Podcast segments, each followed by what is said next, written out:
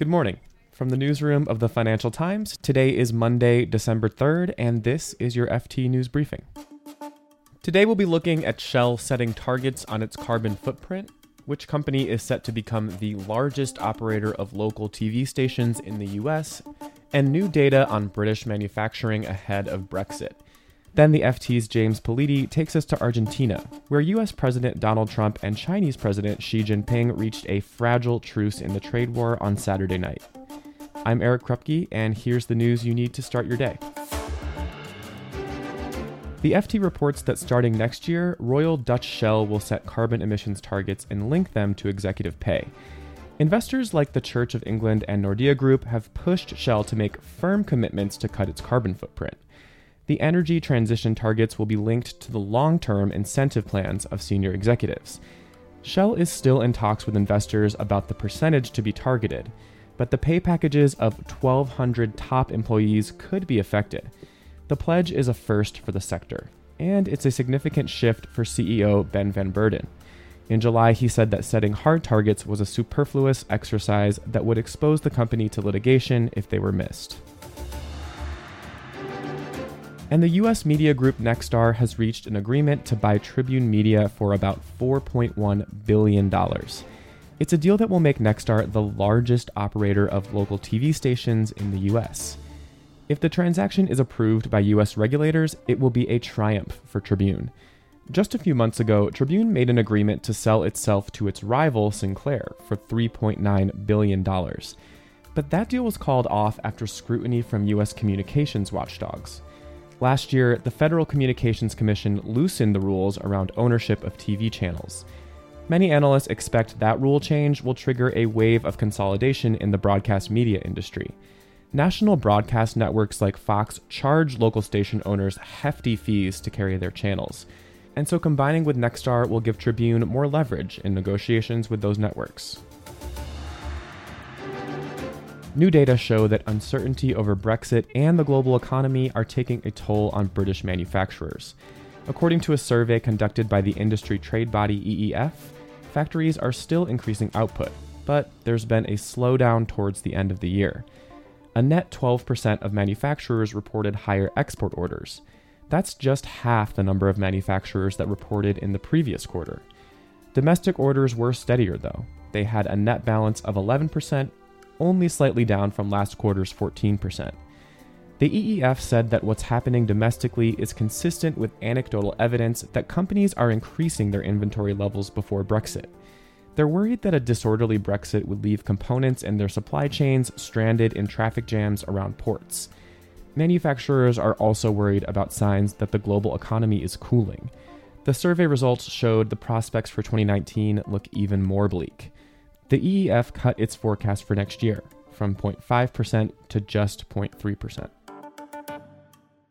And here's something you might want to know more about. Hey, Eric. Hey, can you hear me okay? Yeah, yeah, I can hear you fine. The FT's James Politi has been in Buenos Aires, Argentina, covering the G20 summit.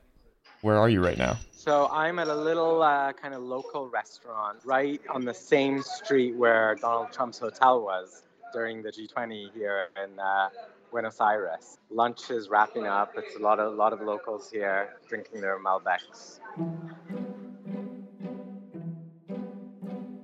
The US and China have been locked in a trade war for several months. But on Saturday night, US President Donald Trump and Chinese President Xi Jinping finally sat down together for dinner to hash out the details of a potential truce.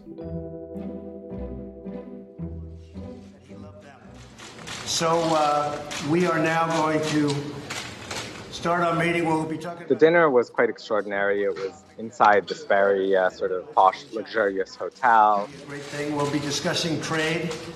And I think at some point we are going to end up doing something which is great for China and great for the United States. You had uh, the Chinese lined up uh, on one side.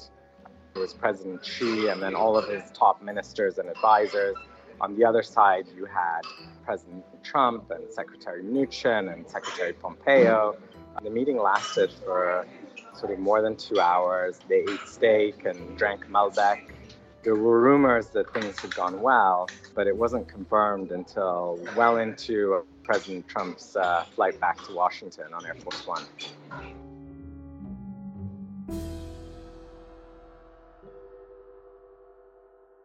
So, in these negotiations, what exactly did the U.S. agree to?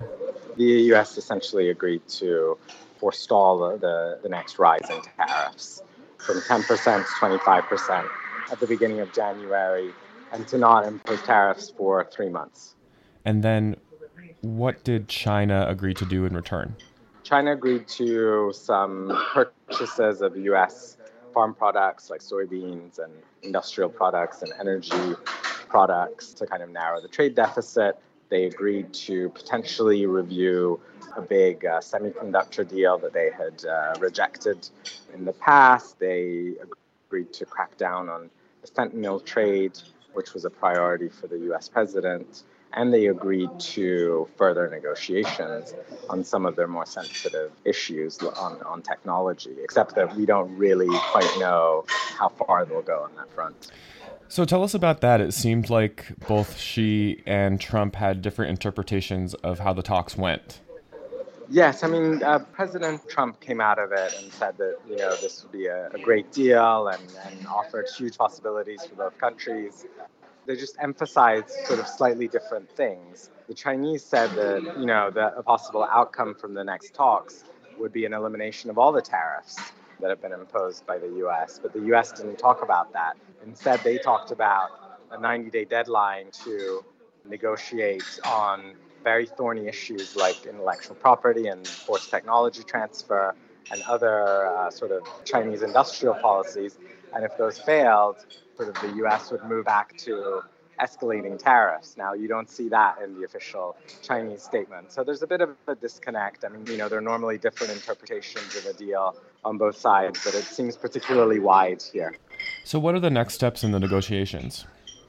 Well, the next step um, is that you know the, the teams are going to sort of go back to their, their capitals and they're going to regroup and start debating sort of what the next steps are. Again, they've got about three months to sort out some of these very, very um, complicated, difficult issues relating to Chinese industrial policies and Chinese efforts to kind of ramp up its innovation economy sometimes through kind of unfair trade practices, which the US and other countries have been complaining about, like uh, the forced uh, technology transfer and the theft of intellectual property by security services.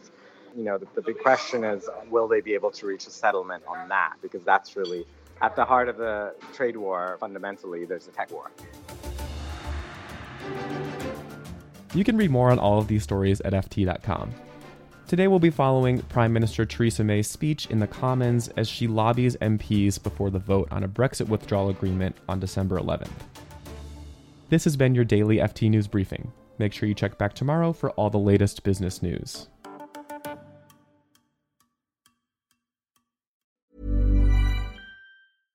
Small details are big surfaces, tight corners are odd shapes, flat, rounded, textured, or tall.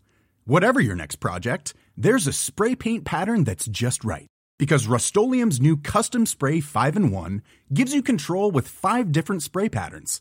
So you can tackle nooks, crannies, edges, and curves without worrying about drips, runs, uneven coverage, or anything else. Custom Spray 5 and 1. Only from Rust-Oleum Selling a little or a lot? Shopify helps you do your thing however you cha-ching. Shopify is the global commerce platform that helps you sell at every stage of your business. From the launch your online shop stage to the first real life store stage, all the way to the did we just hit a million orders stage. Shopify is there to help you grow. Shopify helps you turn browsers into buyers with the internet's best converting checkout. 36% better on average compared to other leading commerce platforms because businesses that grow grow with Shopify. Get a $1 per month trial period at shopify.com/work. shopify.com/work.